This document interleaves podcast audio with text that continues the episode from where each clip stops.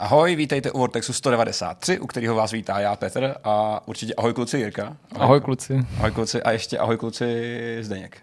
Mm, to jsem já, dobrý den. Ahoj, ahoj, ahoj. Kluci, jak se má? Mm-hmm, jsem použil to kluci dvakrát už teďka, možná třikrát dokonce. Nebudu se vás ptát, jak se máte, protože já. se máte dobře. Jste dneska odpočatí, jste velmi svěží od pohledu, zde jako už kroutí očima. Já to prásknu, my jsme před natáčením tohoto vidcastu byli v hospodě, měli jsme piva, bylo to mimo pracovní dobu, ale až si budete klást otázku unavení nebo opilí, tak dnešní odpověď zní unavení a trochu opilí. A já jsem ne, takže jenom opilí, ani neunavení. Hmm. Já jsem vyřízený. Nicméně, co se nemění, kromě té vyřízenosti, tak jsou témata. Uh, ty nějaký máme, Jirko, jaký bude tvoje téma? Já jsem se rozhodl vrátit k Duně. Původně jsem se rozhodl, nebo původně jsem si myslel, že už s tím tím tématem a s tím svým seriálem, který jsem měl na našem webu, obtěžovat nebudu, protože je mi jasný, že zdaleka ne každýho Duna zajímá. Nakonec jsem si ale řekl, po tom, co ten seriál skončil po osmi hmm. týdnech a osmi velkých dílech, že by bylo docela fajn to uzavřít nějakým povídáním. My jsme tady ve Vidcastu rozebírali jenom ten první díl, tomu už se znovu vracet nebudu. A protože pochopitelně není možný odvyprávět příběh všech těch ostatních dílů a her na ploše jednoho tématu ve vidcastu, tak jsem se pokusil vytáhnout to nejzajímavější z těch jednotlivých dílů, videoher a kapitol, který jsem vytvořil, tak aby jsme přece jenom ještě jednou možná ten obsah zúročili, protože zdaleka ne všichni si ho mohli třeba přečíst, nebo zdaleka ne všichni museli číst všechny části.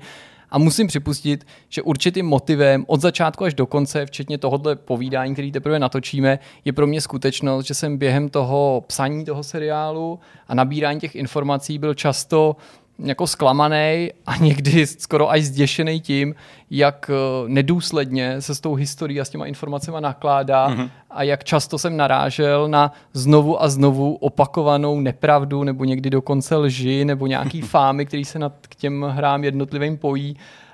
A i ten svůj seriál, který sice nešel mega do hloubky, ale pojal jsem ho tak jako ze široka, že dostal spoustu prostoru, jsem vnímal jako určitý pokus hm, jako uvíst ty věci někdy na pravou míru a pokusit se snad vyhnout takovým těm notoricky známým chybám, který se víc a víc usazují v paměti lidí právě, protože se tak často opakují. OK, OK. Kdyby vám ho nedošlo, tak Jirka je docela fanoušek Duny, takže tady to se jako hezky kulminuje v tomhle, v tomhle tom díle. A já mám taky téma, já jsem si přinesl dneska kvíz, po dlouhé době legitimní, starý, dobrý analogový kvíz, který Super. si užijete. A zaměřil se na test drive 5 a 6 a budete překvapený, jak je pojmutý, protože já jsem si záměrně vybral licencovaný auta, které jsou tak zmršený a tak sprasený, že nevypadají jako ty Ještě předlohy, tam je budeš ukazovat, tam je budeme hádat. Tak, a my okay. se budeme snažit najít reální předlohy. Budete překvapení, jak ošklivý jsou rádi. Mně to nedošlo, já jsem měl test drive v paměti trošku víc zapletený jako líp, než, než byl, ale nedozrál úplně dobře, co si budeme povídat. Dobrá. Takže to bude, to bude téma. A ještě přijde myšmaš samozřejmě. Jasně. Uh, a máme ještě nějaký rozhovor, nebo nemáme?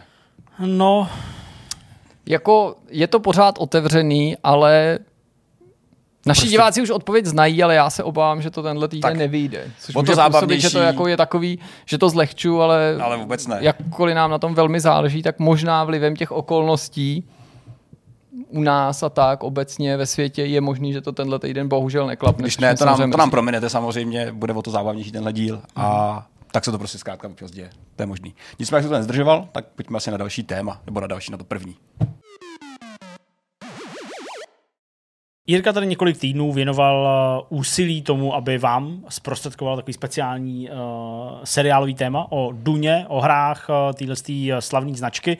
A teď přichází závěr tohohle toho celého seriálu a takový jako symbolický, symbolická jako, jako pusinka, kterou se tady jako dáme v tom vidcastu. Uh, bude to zhrnutí uh, celého toho seriálu, nebo co si vlastně přichystal? Přesně? Částečně zhrnutí a částečně vypíchnutí některých z těch zajímavostí, některých z věcí, které mě samotnému připadají pozoruhodné vhodný nebo mě překvapili, a nebo třeba upozornění na skutečnosti, o kterých se třeba ne vždycky referuje dobře. No. Jak jsem říkal, máme za sebou 8 dílů, které vycházely přibližně 8 týdnů. Nejčastěji jsme se toho nového dílu, respektive naši čtenáři, dočkali o víkendu a jak už jsem říkal na začátku, nejde z toho udělat jedno souvislý povídání nebo samozřejmě by šlo, ale není to možný na ploše vidcastu, tak jak ho my děláme, protože by to povídání bylo nekonečný. Vynechám ten první díl, tomu jsme se věnovali hned v úvodu, ten jsme rozebírali v samostatném tématu ve Vidcastu a začnu u té dvojky, která vyšla v roce 1992, konec konců s tím osudem toho prvního dílu je docela úzce propletená, k tomu se taky ze široka nebudu vracet, jenom připomenu, že Duna dvojka real-timeová strategie od studia Westwood, kterou já jsem v tom článku nazval tak, že jí zrodilo přesvědčení, mm. že tahový váleční strategie jsou pomalý, nudný mm. a nezajímavý, což si myslím, že do značné míry je takovým leitmotivem tohoto příběhu. Zaujalo mě například, že tato hra má dva různé podtituly v závislosti na platformě a regionu, kde jste ji hráli, koupili. Častěji si to Building of Dynasty, ale taky je známý podtitul Battle for Arrakis. Samozřejmě velice zajímavou kapitolou, nijak neznámou v tomhle smyslu, je ta přítomnost nekanonického rodu Ordos. To mm-hmm. je mhm. téma, který se probíralo i třeba ve streamu, protože tuhle tu hru jsme konkrétně ukazovali a částečně se tady samozřejmě dotknu těch otázek. I diváci se nás na to hodně ptali, který se neobjevil žádným z těch původních románů, ale na druhé straně není tak úplně pravdou, zase jak se někdy píše, že to je Roma, eh, rod, který si vymyslel Westwood nebo vývojáři, protože zmínka o něm, o rodu Ordos, se objevila už v tom neoficiálním průvodci z roku 1984 v Duna encyklopedii. Byť si teda autoři v mnohým ten rod jako takový a jeho pozadí dotvořili. Konec konců je to vidět už na tom rodovém znaku, protože ta původní kniha, ta encyklopedie, která je nekanonická, není přímo od autora, tak ta nepopisuje rodový znak eh, Ordos jako hada s knihou, ale jako skřížený kosti a břečťan na zlatém pozadí. Ale ani tenhle ten rodový znak, ten erb vlastně vývojáři si nevymysleli. Oni si ho vypůjčili od jiného rodu, protože tenhle ten symbol, který Westwood využil, patří podle té encyklopedii rodu, rodu Valach. Což mm-hmm. je mhm. docela zajímavý, že je tam vlastně Valach? odchylka Valach. Valach psáno s dvěma L a dvojitým L. Oh, okay. Dvojitým V, ne dvojitým L.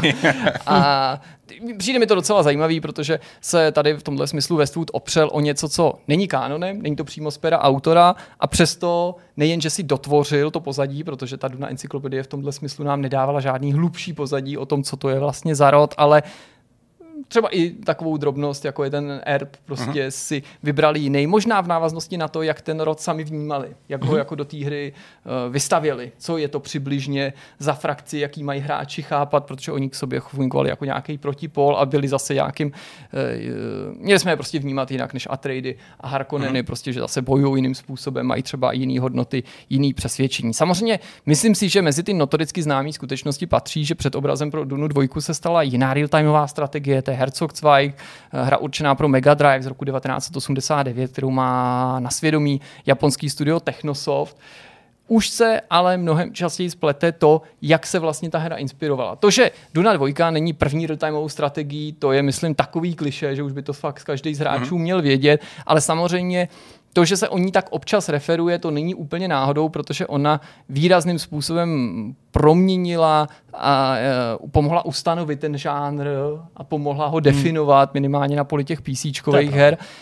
Větší chyby už se třeba dělají v tom, kdo vlastně s tímto předobrazem přišel. Ve spoustě historií jsem narazil na milný konstatování, že Herzog 2 je titul, který si vybrali sami výváři z Westwoodu, mm-hmm. inspirovali se jim, a na základě toho vytvořili Dunu 2. To není pravda. To je hra, kterou objevili lidi z Virginu a řekli si, to je ideální žánr, tehdy ne úplně definovaný, jasně a pojmenovaný, který by se nám pro tu Dunu hodil, pro tu druhou Dunu, protože už paralelně vznikla ta v tom kryu.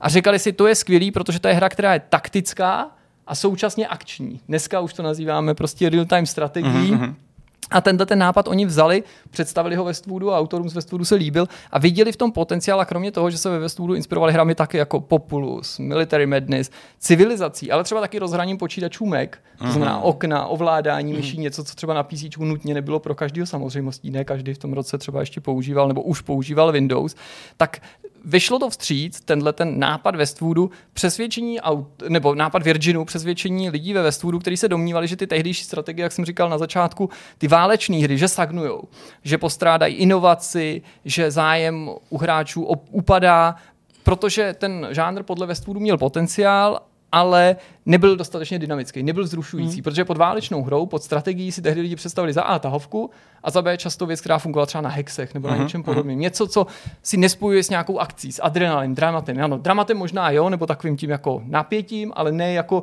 jsem pod časovým tlakem, tlak musím se rozhodnout. A tuhle tu akci do toho chtěli přisunout. Zároveň je docela zajímavé, že se hra ve své době rychle stala hitem, ale je to zase v kontrastu k nějaký statistice a to mi vždycky přijde pozoruhodný, tak jak se o tom bavíme, když vzpomínáme na nějakou historii, protože z dnešního pohledu ta hra se stala hitem se zanedbatelnýma 250 tisíci kopiema, který prodala za tři roky.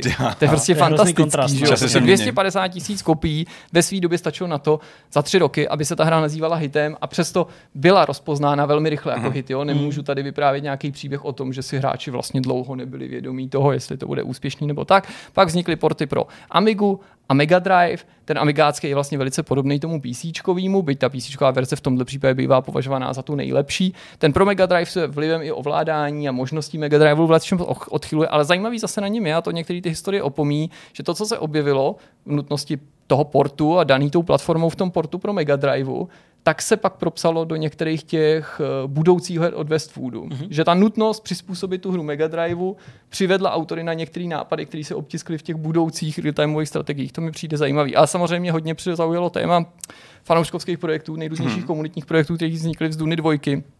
Ať už jsou to vylepšené verze nebo neoficiální pokračování, věci jako Dune Legacy, Dune Dynasty, Dune 2 The Maker, Super Dune 2, tahová, pozor, tahová Duna 3, ta, Duna 3 je jako samozřejmě neoficiální hra, ale vrátila se zpátky k tahovce, nebo zpátky k tahovce, hmm. tahová navzdory tomu vzoru. Duna 4, Port pro Android třeba samozřejmě vyšel, dneska je možný hrát uh, Dunu třeba, třeba i, i, i, i v browseru a mm-hmm. pak mhm. jsou to tady navíc zajímavosti, které jsem taky tlumočil nějak v tom streamu, alespoň v rychlosti a sice, že je docela pozoruhodný, že umělá inteligence, jak zjistili hráči, až časem v Duně dvojce podvádí a dostává kredity navíc, když je v úzkých, například ve chvíli, kdy ztratí nějakou budovu. Takže produkovat rychlejší jednotky a stavět dál? Dostane prostě prachy úplně jo. jednoduše řečeno za tu svoji ztrátu. Což ale výsledek toho je začne víc produkovat jako další věci. No samozřejmě, jako má, má větší možnosti. A hráč naopak, jak si vypozorovali hráči svého času, ale až po vydání nějakou dobu, ztratí nějakou malou část kreditu. Prostě oni bezdůvodně, zdánlivě mm-hmm. přijde. A posledně se zjistilo, že tím důvodem je energie. Jinými slovy, ta část těch kreditů, o který přijdeš, vychází z množství spotřebované energie. Jinými slovy, ještě jako vzletně řečeno, na, na Araky splatíš účty za elektřinu, ačkoliv si tu elektřinu vyrábíš sám, což je celé jako vtipný za pomoci prostě těch, těch kolektorů. Děta, tak teďka opravdu. Na Dunu dvojku samozřejmě navazuje přímo Duna 2000, o té jsme nemluvili, hmm. nestreamovali jsme ji v té PC verzi, ukazovali jsme si ji před lety v té speciální PlayStation verzi a tím se rovnou dostávám k tomu, že Duna 2000 vyšla v roce 98 na PC, v roce 99 pak na první PlayStation, byť tam už uh, ve velmi odlišné verzi s ranou 3D mm-hmm. grafikou. Jo. Zatímco ta PC verze byla ještě klasická. Tady jsem si to zase tu kapitolu tehdy pojmenoval jako, že remake Duny 2000 je vlastně hra, kterou hráči moc nechtěli už ve své době. Už tehdy to bylo kontroverze, remaster, remake, jo, prostě bude to, to dobrý, už tehdy se to fakt řešilo. Přes toho dostali, ale navzdory tomu, že to přijetí nebylo zdaleka jednoznačně pozitivní, tak remake Duny, co by Duna 2000, a k tomu slovu remake se ještě taky dostaneme, otevřel cestu k pokračování. To je velká zásluha hmm. této hry. Hmm. Nepracoval na ní primárně Westwood, ale studio Intelligent Games. Jak jsem říkal, hodně to rozdělovalo už ten záměr, i ten výsledek. Je to hezký vohlídnout se takhle přes 20 let zpátky, protože Duna 2000 z dnešního pohledu jednoznačně taky retro. Jo? Zatímco prostě svého druhu to byl uh, ve své době prostě způsob, jak uh, retro oživit, tak dneska je to prostě nespochybnitelný retro. Nevím, jestli to nazvat klasikou, to pro spoustu lidí nemůže být, nemusí být klasika jako ve smyslu té kvality, ale retro je to určitě.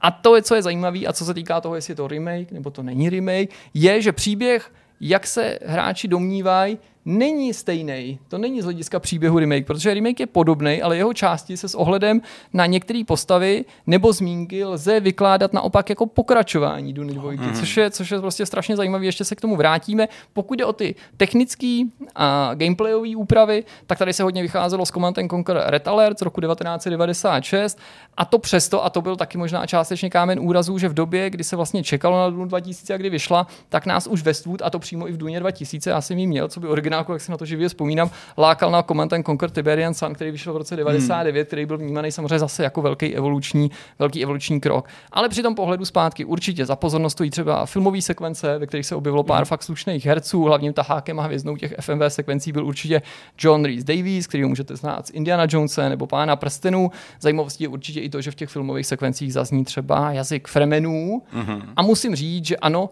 byl to ten produkt okouzlení 90 CD-romama, co by technologií, spousta tehdy vycházela interaktivních filmů nevalných kvalit a tady ty filmečky pořád se můžou i s odstupem těch let po, tě, po mm-hmm. nebo jako pochlubit docela povedenou produkcí.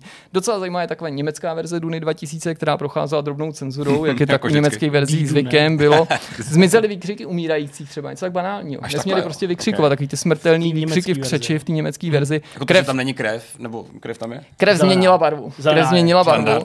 Ale, to, že ale ty výkřiky byly hodně, hodně, hodně zajímavý. Jak jsem říkal, na PSX se to vymykalo tou 3D grafikou a to už to trošku evokovalo toho Emperora, o kterém budu mluvit za mhm. chvíli, mm-hmm. co, by, co by nástupce. Zajímavý tak je, že na PlayStationu ta hra podporovala myš, což nebylo zdaleka mm-hmm. samozřejmé. Možná taková odpověď na otázku přesně, jak se to mohlo hrát na PlayStationu. Mohli jste to Mohl. hrát i s myší, i když nutno říct, museli jste mít PlayStation myš, skutečně pro PlayStation, ne nějakou myš a ta nepatřila zdaleka mezi nějakou jako samozřejmou výbavou hmm. tehdejších hmm. konzolistů.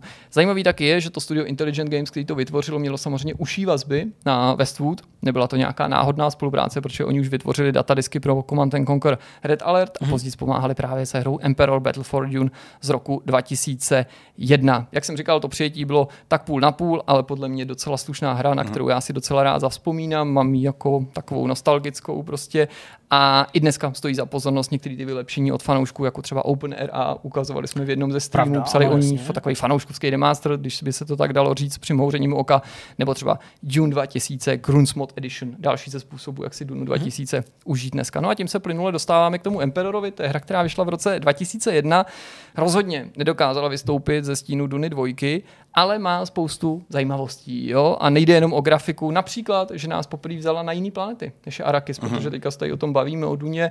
A už jsem samozřejmě nerozebíral to příběhový pozadí, o co tam jde, to beru jako tak, že to v rámci toho tématu určitě všichni ví. Ale vlastně teďka poprvé jsme měli v těch hrách možnost navštívit přímo taky jiné planety. A Duna 2000, a to je ta její zásluha, jak jsem říkal, v tomhle smyslu dokázala otevřít tu cestu k tomu. Uh-huh. Že jsme se vlastně dočkali toho plnohodnotného pokračování a s tím pokračováním taky bylo jasný, že Duna 2000 není jenom remake dvojky, protože Emperor navazuje i příběhově uh-huh. na jo. Dunu 2000. Zase jsem mohl pochlubit těma filmečkama, plně 3D grafikou. Emperor už vznikal ve spolupráci Westwoodu a Intelligent, takže zase je vidět, že ta spolupráce pokračovala. Nabídnul nové jednotky, nelinární příběhovou kampaň, ve své době docela dobrá věc, prostě už to nešlo jenom podle jednoho mustu monstru.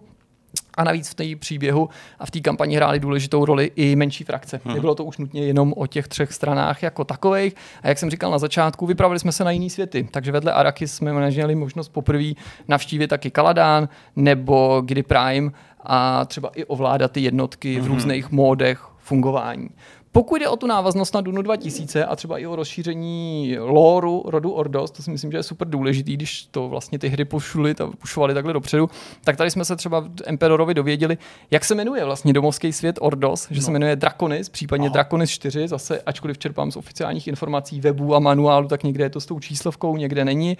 Systém by měl být Draconis, planeta by měla být Draconis 4 správně, proto jsem to takhle jako uved. Eh, a začátek hry Emperor Battle for Dune, to je taky zajímavý, navazuje a to je teda hodně zajímavý, na konec Duny 2000, ale právě z pohledu rodu Ordos, což je jednak zajímavý prostě čistě proto, že si tenhle konec vybrali, hmm. ale především proto, že to bylo poprvé, kdy hra od Westwoodu učinila z vítězství zlý strany kánon. Tedy, že normálně není běžný, aby pokračování a datadisky od Westwoodu u jejich titulů nahlíželi na ty konflikty tak, jako by předchozí uh, hra skončila vítězstvím těch, uh, těch zlejch. Aha. Vždycky se končilo vítězstvím těch hodných, respektive to navazující hra to brala uh-huh. tak, že vyhráli ty hodní. Velmi, velmi zajímavý. Hra původně nenabízela editor map, to je věc, kterou si museli vyprošit fanoušci, a nakonec se ho dočkali. Westwood taky vydal několik balíčků vlastních map a pokud jde o nějaký paralely se současným světem, jako jsme to měli u té Duny 2000, tak si myslím, že mimořádně stojí za pozornost informace, že autoři přichystali už v té době, v roce 2001, kontroverzní věc balíček, zvláštní bonus pro předobjednávající. Ten, kdo si hru předobjednal, tak měl nárok na tři speciální jednotky, ale pozor, pro multiplayer. A jak se to do té hry Jo, dostalo? takhle, takže ale Víme. to pak bylo teda nevybalancovaný, nebo... Přesně, takže to pak bylo nebylo balancovaný, prostě ten, kdo to měl v rámci toho preordru, tak zvláštní, veškerou snahu mohl mít nějakou výhodu. A jak si asi dokážete představit, tak to zbudilo ve své době obrovský pozdvižení a obrovskou vlnu nevole. Je to takový ten pionýrský krok, že si možná Jasně, tehdy ani neuvědomovali, do čeho letí. 2001 si říkal. 2001. Jaká byla forma distribuce? Bylo to součást nějakého peče, nebo, nebo to prostě bylo zapečený jako do té do té hry? To Mě zajímá upřímně právě, řečeno že- nevím, to, si, to nevím. Ale to už je to multiplayer, takže už se museli způsobem asi stahovat a nějak Ale se jo, tak jako řešit. Jako je Rok to... 2001 není jako rokem, kdyby byly počítače No, ze dřeva. jo, světě jako- bohužel A navíc se bavíme primárně už o online multiplayeru, no, ne o takže- lance, takže... jo, tak že se to, jako, to nebyly žádný extra novinky. To je fakt zajímavý, Hmm. protože dneska je to něco nemyslitelného. Že? To jo, no. jako, ty firmy se brání proti tomu a říkají, že nikdy tam nevstoupí žádný pay to win prvek. A, Těžký je to i do singlu podobě. lidem nabídnout férově. Přesně. Dneska bys to považoval za harakiri, kdyby někdo něco takového řekl. třeba v tom singlu se to ale stává. Vlastně stává se to docela často. Já se třeba vzpomenu na hraní Far Cry 6, kde jsme v nějaký té super prémiové edici, kterou jsme teda dostali v rámci toho recenzování, tak eh, měli skin pro uh, hlavního hrdinu a jeho psa. Uh, to byl skin nějaký kyberpunkový s nějakou Mhm. mm-hmm. pistolí. Já jsem to používal, líbilo se mi to, ale cítil jsem jako značnou výhodu mm-hmm. mít to na sobě. Až je to divný, že? Ať je to Hele, jako rozbitý třeba. Amiiba jsou svýho druhu tímhle To pro pravda. hry na Amiibo, Switch velkou přesně. jako výhodou, dokonce výhodou, kterou si zaplatíš. Není to něco, jenom co- fast travel u, Jo, jo. eh, to, u té Zeldy třeba remasterovaný, ale obecně si vždycky nějak vypomůžeš. Hmm, hmm. Hodnocení ve své době docela kolísaly, byly tam jako velmi pozitivní známky, skoro až absolutní, na druhé straně spoustu kritiky. Namátkou jsem si do toho svého tématu třeba vybral recenzi ze svého času velice oblíbeného magazínu Adrenaline Vault mm-hmm. a Vault, který udělal hodnocení, respektive jeho autor, jenom 50% a napsal třeba, fanoušci předlohy a filmu hru ocení, ale jinak se mu eh, nelíbila mm-hmm. a prohlásil, že není pochyb o tom, že Emperor Battle for Dune nastaví nový standard v grafice real-time strategii, ale nic víc, není to špatná hra, ale real-time strategie od Westwoodu začínají trpět prokletím Lara Croft, stárnou. Není tu nic nového, kromě nádherné podoby. To se říkalo už v roce Už tehdy se to 2001. říkalo, ok, no. A platilo to obecně pro nějaký real-time strategie, to ještě netušili, Dneska to že pak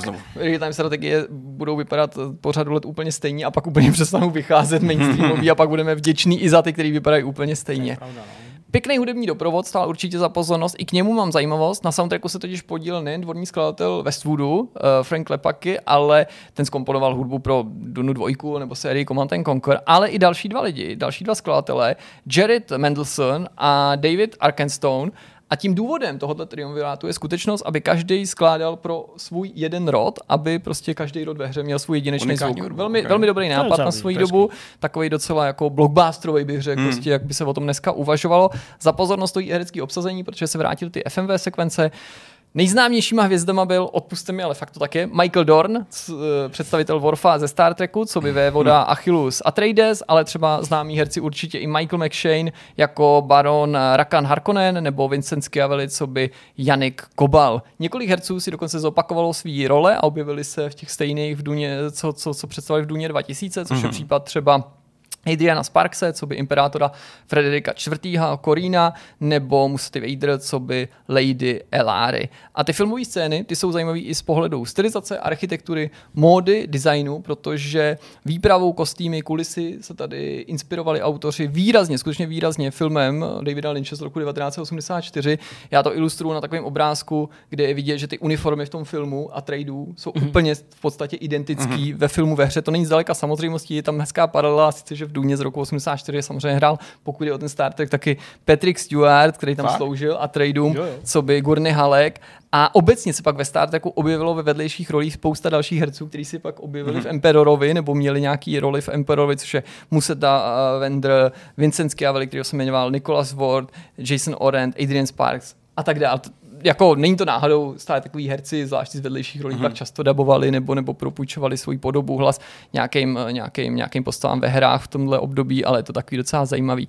No a tím se dostáváme k další hře. A to je Frank Herbert's Dune, titul, který vyšel ve stejném roce 2000. To je jedna hrozně zajímavý, protože v roce 92 se utkalo Cryo a Westwood, real-time strategie, uh, Adventura a teď se v roce 2001 uh, utkali znovu, stejně jako v tom roce 92, s tím, že ale tentokrát Cryo vyšlo později, zatímco v tom roce 92 to nakonec navzdory tím okolnostem stihli a Cryo vyšlo dřív, respektive Duna jednička od Cryo, ta Adventura a Duna dvojka později, tak tady vyšel dřív Emperor a chvíli potom vyšel Frank Herbert's Dune. To je hra, kterou uh, Cryo nevyvíjelo samo, oni figurovali především v roli vydavatele a to navíc ještě v Evropě o vydání ve Spojených státech se postarala a v Kanadě společnost Dreamcatcher Interactive. Tu hru měl na svědomí francouzský tým Widescreen Games, který sídlil v Lyonu a šlo o jeho debit. To vpravdě nebyl dobrý nápad, protože Aha, to debit okay. nebyl příliš povedený a i to byl dost výrazně těžký úkol. Ale tahle hra je jednou z nejbizarnějších, kterou jsem v rámci toho seriálu mapoval, protože například je super zajímavý, že ona se lic, opírá o licenci stejnojmenného třídílního televizního seriálu nebo série, minisérie z roku 2000, Frank Herbert's Dune,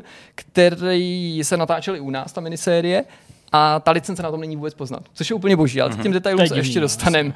Engine použili výváři Renderware, to je technologie od britského studia Criterion, která tehdy byla hodně známá, ta hra vyšla na PC, PS2, jedná se o akční adventuru s nějakými stealth pasážema a nutně je zdůraznit, že Cryo už v té době měli obrovský problémy finanční. Mm-hmm. Bylo krátce před tím krachem a to se na té hře jednoznačně negativně podepsalo v mnoha různých ohledech, to, co tady budu kritizovat, ne vždycky nutně, ale nezřídka, kdy s tím letím prostě souviselo. Hlavním hrdinou je ople, opět Paul Atreides, to vychází jako z té předlohy a zejména teda tady autoři se hodně té předlohy chtěli držet a to jak té knižní, tak té minisérie, ale kromě toho soundtracku, který je fajn, se té televizní duny tato hra nijak nedrží. A nijaký konec konců ani nepřipomíná, mm. protože hra má úplně jinou výpravu, mhm. architektury, mm. kostýmy, postavy vůbec nepřipomínají ty herecký představitele, ne, že to nejsou oni, kdyby si řekl, že třeba nepropůjčili tu svoji podobu, ale jako... ne, ani vzdálenou. Jo. A notabene vypadají jako divně. Hmm. Velmi mírně řečeno, vypadají divně. Jako i na svoji dobu byly prostě ty postavy hnusný. Fakt vypadaly jako divně. Jsi říkal prostě, co to je s nimi lidma, proč všichni vypadají jako mutanti, jo? A to víte, že já říkám často. Jako jenom model, nebo že máme jako pohyb jejich? Nebo... Model, už jenom, i kdyby statický, mm-hmm. už jenom na screenshotu prostě postava v obličeji, prostě hnus, Aha, jo? Jakože okay. prostě, a to víte, že já mám jako jinak zvlášť takový věcí rád. To je fakt nebylo hezký. Další divná věc je, to možná už souvisí s těma prachama, těma probléma, že ta hra začíná až poté, co Paul a Jessica, jeho máma, prchnou před Harkonnenem a do pouště a hledají tady fremeny. Takže vlastně nevíš, pokud to neznáš, tak nevíš, proč jsou poušti, ne. kdo je honí. Jako je tam něco v tutoriálu, je tam něco v úvodu, neříkám, že to začíná tak, že dáš New Game Boom a jsi v poušti, ale prostě je to mega nepřehledný, prostě a je to mm-hmm. úplně nelogický začátek. Ale budeme prostě zli, zrychlovat, budeme akcerovat ty divnosti. V hlavní nabídce se v některých verzích hry objevovalo logo Frank Herbert's Dune, Fransk, Fransk. Takže máš Frank C. Takže jim se povedlo docílit u něčeho úplně neuvěřitelného. Oni Oficiální v logu v hlavní nabídce jo, v logu spletli dokonce. název své vlastní hry, jo. protože jméno autora Franka Frank je tam Frank C prostě, Frank což je úplně, úplně bizarní. Ve své době už ta hra byla jako ošklivá, nebyla hezká. Na, I na svoji dobu, opravdu. Měla toporní ovládání, stěžovali se na to zejména hráči na PC, uh-huh. prostě zase prostě klasicky takový ten příklad toho, kdy se to něco podřizovalo ve své době gamepadům. Radost fanouškům neudělá ani dubbing, další skvělá věc. Samozřejmě se na něm nepodíleli herci z původní minisérie, to už je vám asi jasný na základě toho, co jsem řekl, ale úplně boží je, že řada těch dabérů si střihla několik rolí současně. Takže se úplně běžně stávalo, že dabéři i těch hlavních rolí současně dabovali několik vedlejších rolí, což určitě mi dají zapravdu lidi, co se zajímají o dubbing. To, to je jako není dobrý a zároveň to známka těch jako levných projektů. Mm-hmm. Čehokoliv, na čem mm. se šetří, tak přesně takhle to dopadá. To není dobrý, když jako hlavní hrdina pak mluví ještě, nebo ten herec prostě Pět i z dalších rolí a, a tak dál. Zdá se vám to blbý? Jméno, tohle, tohle. Ne. Hra je navíc super krátká, je dokonce výrazně kratší než ta televizní předloha, což je co říct. Je kratší než ta televizní minisérie. Dohrajete ji za dvě a půl hodiny. Tyvo, tak to což je... je fakt masakr, jo? prostě na tu dobu to je prostě šílený. Na základě toho vás asi nepřekvapí, že hra propadla v recenzích, u hráčů, v prodejích, komerčně, prostě průšvih, kritika ji samozřejmě taky nešetřila. Průměr se pohybuje někde okolo 80%, ale je tam hodně opravdu velmi nízkých známek. Novináři té hře vyčítali, že nedokázala vůbec zachytit majestátnost Duny, že mm-hmm. nic nedělá dobře, že je jednoduše a prostě nudná. Což... Že nic nedělá dobře je strašně to, to, hodně, hodně, hodně, prostě... Tomu bych se trochu bránil. Na druhé straně, když o tom mluvíme, o těch negativech, tak bych nechtěl, aby to vyznělo tak, že je celá naprt, protože jsou tu věci, které lidi zaujaly, například skutečnost, že hráč vedle ukazatele zdraví musí hlídat taky ukazatel vody. To se na tu Araky mm. celkem hodí. a... No a pak už vlastně nemám žádný dobrý zprávy, protože do roka, méně než za rok Cryo zkrachovalo a do hrobu sebou vzalo dvě další hry. No a tím se přesouvám do další kapitoly a k další zajímavosti a to je Dune Generations, což je hra, která před 20 lety nám slibovala ambiciozní on, online real-time strategii, která měla výjít na PC. A tahle ta hra nám vlastně dokazuje i dneska, že ačkoliv ten Frank Herbert's Dune byl neúspěšný projekt, takže vlastně každá hra, která to dotáhne až do obchodu, je svým způsobem úspěšná. Je, no, že tím právým neúspěchem je tu hru nedodělat. Měla to být ta nejambicioznější Duna vůbec a myslím si, že to platí nejen pro rok 2000-2001, kdy vznikala, ale i pro tu současnost. Oni na týře dělali až do zániku, dělala, vznikala přímo v Kryu, respektive v divizi Cryo Networks, která byla zaměřená na vývoj a vydávání online her, jak už ten podtitul jako napovídá, nebo název té vize, a měli velkolepou vizi. Vy byste se, co by hráči ujali svého vlastního rodu, získávali byste s ním vliv, pustili byste se do soupeření s ostatníma hráčema mm-hmm. a, a vaším úkolem by bylo stát se nejmocnější frakcí, ovládnout známý vesmír. Nejdřív byste ale museli vládnout nebo ovládnout svůj vlastní domovský svět, svou vlastní mm. planetu, až pak byste se mohli vydat ke hvězdám. Hráči by si mohli volit z rodu, který by byly rozděleny do tří kategorií obchodních, mm vojenských, žoldáků. Každá ta specializace by pochopitelně přinášela jinou hratelnost. Obchodníci by se například zaměřili přirozeně víc na biznis, ale mohli by třeba taky oslovit ty hráče, který ovládají ty žoldáky, aby za ně za úplatu bojovali v těch jejich bitvách, protože by třeba nebyli tak schopní v těch bitvách nebo tak vybavení. Mm-hmm. Nakonec by ale nakonec šlo samozřejmě zase o zejména o to ovládnutí Arakis, té planety, která je toho střebodobodem, a to prostřednictvím vlivu a pověsti, abyste získali práva na těžbu toho koření, mm-hmm. což se mi jako docela líbí a je to dokonce ještě propracovanější, protože ta masivní online strategie by stála na nějakým persistentním vesmíru, vy byste spravovali svoje zdroje, vedli války, měli byste spolupracovat mm-hmm. s mhm. dalšíma hráči a i s nima bojovat a potom Každý měsíc ve hře, a to je důležitý, by představoval 50 let věku v té hře. A každý měsíc by nejmocnější uh, z hráčů z těch rodů dostal imperátorem svěřenou nadvládu nad planetou Arakis a mohl by těžit to koření. Sezónní obsah se skoro nabízí A záleželo by na něm, jestli si to udrží, protože by musel jednak přede, poplnit ty předepsané kvóty, a potom by musel taky docílit toho, že třeba uzavře spojenectví s Preminem a tak, aby nenarušovali ten jeho plán. Na tomhle je mimořádně zajímavý to, že se vlastně počítalo s tím, že Arakis, co by ústřední svět té hry, mm-hmm. by řada lidí nikdy nespatřila nebo by ho minimálně neměli možnost ovládat, přestože na to byla napojená vlastní hratelnost, hmm. že pouze na, Akar, na Arakis by si těžil to koření. Úplně jako vlastně mimořádný to, nápad, prostě jenom to, to, to vysněný by se stalo skutečně ne fatamorgánou, ale jakýmsi velice vzdáleným cílem pro, prostě pro, pro, pro spoustu hráčů. Získával bys nějaký body prestiže, ty bys si získával za válčení, hmm. obchodování, diplomatický akce a s jejich pomocí pak získával víc moci, vlivu. Hráči by měli plnit vojenský, obchodní, hmm. politický mise sami, společně a rovněž třeba v návaznosti na nějaký náhodné události. Každý hráč, to je taky docela zajímavý, by ovládal jenom jednu rodinu, jak jsem říkal, ale mohli byste ovládat různý členy a spolupracovníky, společníky v rámci hmm. té dynastie. Měli byste, co by rod eh, k dispozici přibližně 40 jednotek, a hmm. budov.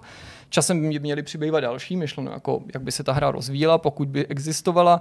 Většina, až na ty základní, měla být unikátní pro každý rod. Podobně by se rušily i, riš, lišily i suroviny jednotlivých světů. Podle toho, na kterém domovském světě by si začínal, tak by si těžil něco jiného, měl by si prostě jiný zdroje a pokud je oboj, tak by se spohyboval, ale i bojoval na povrchu planet. Mm-hmm a ne nutně jenom ve vesmíru, ale ještě to bylo rozdělené, že jako na oběžné dráze a potom jako v tom otevřeném vesmíru. Mm-hmm. Hráči by spolu komunikovali prostřednictvím chatu, pořád je to rok 2001. A co je docela zajímavé, mohli spolu uzavírat jednak různé obchodní dohody, a nebo dokonce sňatky. A ty sňatky ty byly sňatky, vlastně cestou k tomu, jak vytvořit novou pokrední linii jasný, nebo, jasný v rámci té dynastie. Mm-hmm. Skutečně, přesně tak, jak jsi to, jak jsi to říkal Zdeňku. Výváři plánovali, že každý server by podporoval až 20 tisíc lidí, průměrně mělo být připojeno přibližně 2000 lidí, do bitev by se pak mohlo zapojit 500 lidí, 500 jednotek, pardon, 500 jednotek současně. A když by byl hráč offline, tak by se o jeho obranu starala nějaká jako autonomní mm-hmm systém, autonomní systém. Bránit ty odpojené rody by taky mohly třeba gildy a ty žoldáci, jak jsem o tom mluvil, zase za nějakou úplatu. Autoři sice nestačili stanovit nějakou přesnou cenu, ale pomýšleli na to, že by se využil model předplatného, mm-hmm. protože se na to pohlíželo jako na onlineovku, tak jak to tehdy bylo běžný. Ta vize je velkolepá, na tom se určitě všichni shodneme, takže by vás mohlo překvapit, že na této hře plně pracovalo a tím se Kryo chlubilo, jakože počkejte, na té hře dělá 50 lidí. Na té hře dělalo 50 lidí a to ve své době bylo považované jako, že fakt Stro, za velký, velký číslo, tým, to měl být důkaz, že se to povede. Hm? Dneska je to samozřejmě směšně nízký číslo, Vývojáři kromě jiného v rozhovorech, který dali, třeba říkali, že jsou sice fanoušky Duny dvojky od Westwoodu, ale že se podle nich designem a atmosférou hodně vzdálila té předloze. Ta jejich Duna tam měla být víc než real-timeovou strategii, říkali, měla zahrnovat politický, diplomatický, ekonomický aspekty, podobně jako ta, jako ta předloha Franka Herberta. Mm-hmm. Studio chtělo vystavit svůj vlastní příběh, to je asi jasný z toho, co jsem říkal ale narazili bychom přesto na nějaký známý postavy, i když by na ně nešlo přímo hrát. Byly by to prostě NPCčka. Na podzim 2001 jsme se dočkali nějakého traileru, obecně k té hře docela hodně videí, informací, některý oficiální, některý uniklý. Původně na konci roku 2001 to mělo vyjít v posledním čtvrtletí, pak byla hra odložená, na podzim ještě výváři schánili nějaký hráče, aby se zapojili do beta testu, ale v únoru 2002 ten projekt stále ještě byl v alfa verzi. Někdo měl možnost si ho vyzkoušet, mm-hmm. to bylo prostě na začátku toho roku 2002 a nakonec konec. Z dnešního pohledu si můžeme prostě říkat, že to prostě bylo příliš ambiciozní samo o sobě hmm. ta vize, že za to mohly ty problémy toho Krya samozřejmě. Možná na tom dělalo málo hmm. lidí, možná by to nezvládli ani kdyby ty problémy nebyly, ale já si hlavně říkám, že by to potenciálně mohlo být atraktivní i dnes, kdyby se toho někdo ujal, protože jako koncept to, to pořád prostě by to mohlo fungovat. Vlastně no a to nebyla jediná zrušená hra, tím dalším zrušeným titulem, posledním zrušeným titulem byla hra Frank Herbert's Dune Ornithopter Assault, což je druhá hra, která, na, na, který, no, na který dělal k Rio. Nebo Toptery. No. A byla určená pro handheld Game Boy Advance. To Aha. je taky docela zajímavý. Vyvíjelo maďarský studio, který se jmenuje Soft Brigade, respektive jmenovalo, protože už neexistuje. Autoři nás lákali na příběh pilota, který ho cvičí Gurney Halleck, Takhle to popisoval oficiální popisek přímo na oficiálním webu, jehož image dneska máme díky webovému archivu. Ta skutečnost je ale ještě zajímavější, já se k tomu dostanu, jak to víme, ale my víme, že hlavním hrdinou ve skutečnosti by byl Duncan Idaho, Aha. A hráči by pomáhali Pólovi a Fremenům v jejich boji prostě o planetu Arrakis. Tým tady sliboval ohromující 3D svět. Bavíme se o Game Boy Advance. ohromující 3D svět. Sledovali bychom ho z pilotní kabiny, měli jsme pokořit víc než 20 misí s různýma úkolama, bojovali bychom, doprovázeli, bránili, zajímali nepřátelský stroje, hmm. hledali koření, vodu. Hra měla mít single, ale i multiplayer. Na výběr by byly mise různé obtížnosti, i klasický deathmatch třeba v tom multiplayeru. Autoři se pěšnili, že tím, že vytvoří první videoherní adaptaci Duny pro cestovní konzoly, to je pravda, to byl jo. skutečně ten jejich jako záměr. Jasně. Vybrali si k tomu samozřejmě na, eh, jako těžký úkol. Náročná látka, předloha a navíc ještě k tomu si řekli, že trojrozměrný svět ve first person simulátoru v uvozovkách pro hmm. Game Boy, to samozřejmě není to úplně snadný, ale um, ten výsledek měl fungovat překvapivě dobře a my se vlastně o tom můžeme přesvědčit, že fungoval překvapivě dobře. Navíc faktem je, že díky tomu odlišnému žánru se dokázali vymanit z nějaký škatulky toho, co to je Duna. Že to konečně nebyla adventura nebo strategie. Mm-hmm. A taky se nehrálo za pola třeba, což může znít jako banalita, ale nám to ukazuje potenciálně, že ne každá Duna musí být za ty hlavní hrdiny, mm-hmm. ne každá jo, Duna nás musí nutně vzít na Arakis, že jsou to ta ten... šíře těch uh, možných adaptací nebo jako kam by se to mohlo vydat, to je podobně jako Mass Effect, teďka mm. řeší, že jo? No jasně. Uh, jestli to bude nebo nebude adaptace seriálu, uh, hry v tom mm. seriálu a tak dále, že jasně. Přesně, určitě. přesně. Na hře pracoval skutečně maličký tým vývářů, kteří sídlili v Budapešti, mm. celý ten titul byl postavený na voxelovém engineu a podle jednoho z těch vývojářů se musel vejít na cartridge, a to je zase vtipný, o kapacitě 4 MB. Tím důvodem bylo, že Cryo trvalo na té nejlevnější kapacitě, na té nejnižší kapacitě, na té nejlevnější variantě té cartridge, prostě protože to je jak prachy. dneska prostě. Přesně, jako no. se Switchem, to je fakt samá paralela. A studio si říkalo, že chtějí taky zvolit jiný styl, podobně no. jako třeba u té Duny Online. Tady doslova to popisovali tak, že chtějí styl, který je jiný než ten film z roku 84, méně barokní. Méně, méně, okay. méně baroka. Trochu možná škoda, ale dejme tomu. Hra měla vzniknout, to, co z ní známe, přibližně za půl roku, jo, rok až, půl roku až rok. Vít mohla v září 2002, ale těsně před vydáním vydavatel zkrachoval. V tu chvíli samozřejmě jako na potvoru už fungovaly všechny mise, bylo je možné dohrát, chyběl, chyběl jenom multiplayer.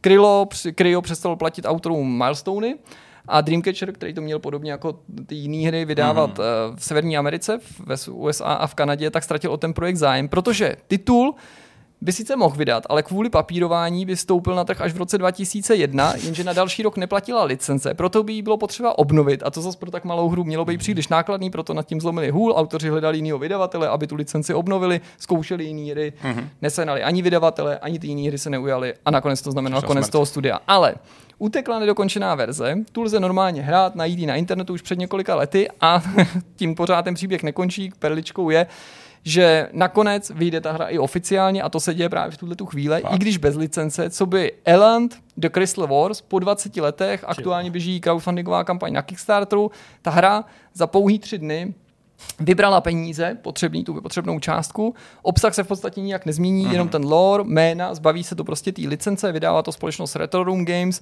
a jsou tam jenom takový drobný odchylky, jako že Eland nahradí co by planeta planetu Arrakis a těší se krystaly. Ale fanoušci to pochopí. Ale hra je úplně stejná jo, a jasně Uh, jednak si můžeš zahrát tu původní verzi, v tom ti nikdo pořád nebrání a prostě i tuhle tu oficiální, až vyjde, si budeš moc zahrát a bude to prostě v podstatě, mm. grafika je stejná, všechno je stejný, fakt se změní jenom nějaký Přejmenovaný. texty. Jo. Mm-hmm. No a tím se dostávám úplně k poslednímu titulu, kterým to zavřu a to je Behind the Dune, erotický remake první Duny No, od. Duna. Bezplatná hra, která mě překvapila svojí kvalitou. Já to nazývám erotickou hrou, správně bych měl říct, že to je pornografická hra, protože je to fakt jako vlastně tvrdý porno, když to tak vezmu. Na kontě tuhle hru má francouzský výtvarník David Balemisk, který to vytvořil s pomocí několika přátel a lidí, kteří ho podporují na Patreonu. Je to flashovka, již první verze vyšla v roce 2016 a fakt si stojím za tím, že to je překvapivě povedený remake a to i v případě, že si odmyslíš tu pornografii nebo tu, tu, tu erotiku. I tady seš mladým pólem, začínáš na Araky, stejně jako v té jedničce od Krya, stejným způsobem se pohybuješ, sleduješ svět, komunikuješ, můžeš brát sebou různý společníky a tvým úkolem je zase navázat prostě spojenství s fremenama a těžit koření. Hratelnost je trošku zjednodušená, tu pornografickou část, erotickou část, cokoliv nem- nemravného, z toho můžeš vypnout. jo, to tam je a můžeš to vypnout v menu přímo a pořád je to hra. Aha. A tím chci No, říct, dobrá. že to pro spoustu erotických her neplatí. Že když si Jasně. odmyslíte ten lehtivý námět, tak třeba jsou to fakt špatné hry. A tohle je vlastně pořád hra, která je přístupná nováčkům. Pořád pro ní platí, že je takovým úvodem do toho světa, mm-hmm. jak to platí pro tu jedničku. Není moc těžká, to by někdo mohl vytknout, mm-hmm. že to je trošku banální, ale má pěknou stylizaci a vůbec působí takovým začištěným dojmem. Když jsem jí na ní poprvé narazil na začátku přípravy tohohle seriálu, tak jsem si ani nebyl jistý, jestli ji budu zmiňovat, pak jsem říkal, OK, tak je to taková kuriozita, tak to dám třeba k tomu tématu o jedničce. Nakonec jsem to samozřejmě musel dohrát, jsem starý prasa, tak vám to můžu říct, jako v článku jsem řekl, že jsem byl takový zvědavý, ale ve skutečnosti je to prostě, protože jsem nemravný. a jsem jako- hry na recenzi, kdyby se byl jsem zvědavý, ano. co se tam stane. A musel jsem tomu věnovat samostatný téma. Jako je to vtipný, jo, protože samozřejmě některé situace, reálie, postavy jsou jako ohnutý, jo, jestli mi jako rozumíte. Docela jo.